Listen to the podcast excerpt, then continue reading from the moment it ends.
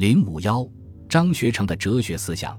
张学成的自然观是以《周易》为基础的，他肯定道之大源出于天，说：“故道者，非圣人智力所能为，皆其世事自然，渐行渐著，不得已而出之，故曰天也。”意思是说，道即是天，天也即是道，天道都是自然的事实，出于不得已而强名曰天。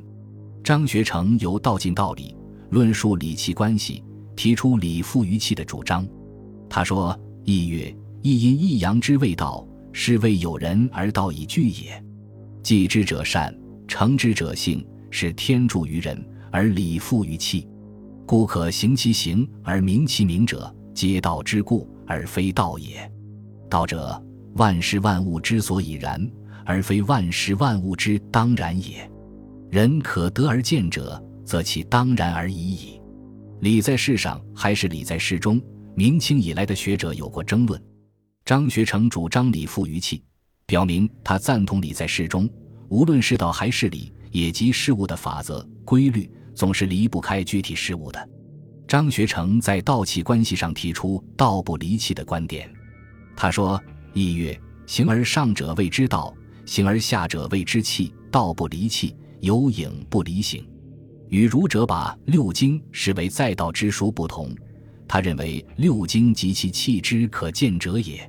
古人学习六艺，盖学者所习，不出官司典守、国家政教，而其为用，亦不出于人伦日用之常，是以但见其为不得不然之事耳，未尝别见所载之道也。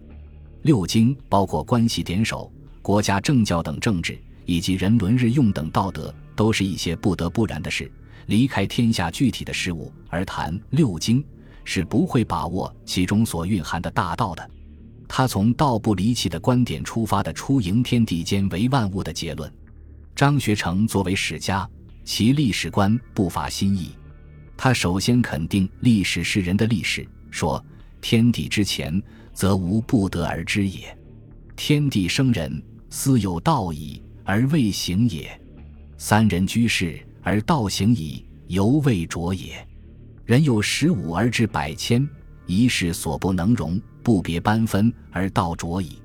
人以忠孝之名，行政礼乐之治，皆其不得已而后其者也。他反对离世而言理，所以认为历史也应是具体的历史。天地之前，谈不上人类历史，也无从谈到有了人以后。才有人类的历史。另外，人类历史产生后表现为一个渐进的过程，其顺序是从天地生人而有道，中经三人居士而道行，不别班分而道著，最后是仁义忠孝之名和行政礼乐之治的产生。在他看来，人类历史由低级到高级的演进过程，不是主观人为的，而是客观的某种事的必然结果。他说：“人生有道，人自不知。”三人居士，则必招募起闭其门户，庸孙取给于乔吉。既非一身，则必有分任者矣。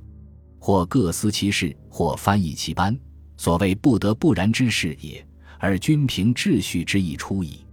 又恐交尾而互争焉，则必推年之长者持其平，以不得不然之事也。而长幼尊卑之别行矣。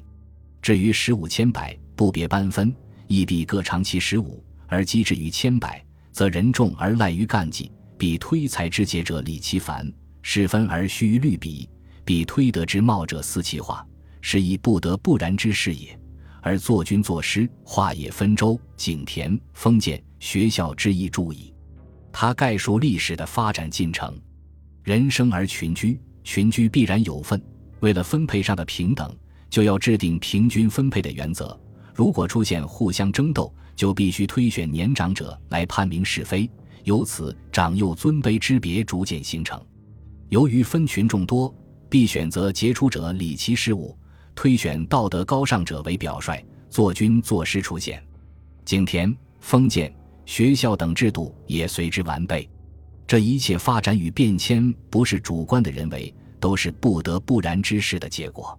在这里。他看到历史发展的必然性，而这种必然性是任何人都不能违反的，即便是圣人也如此。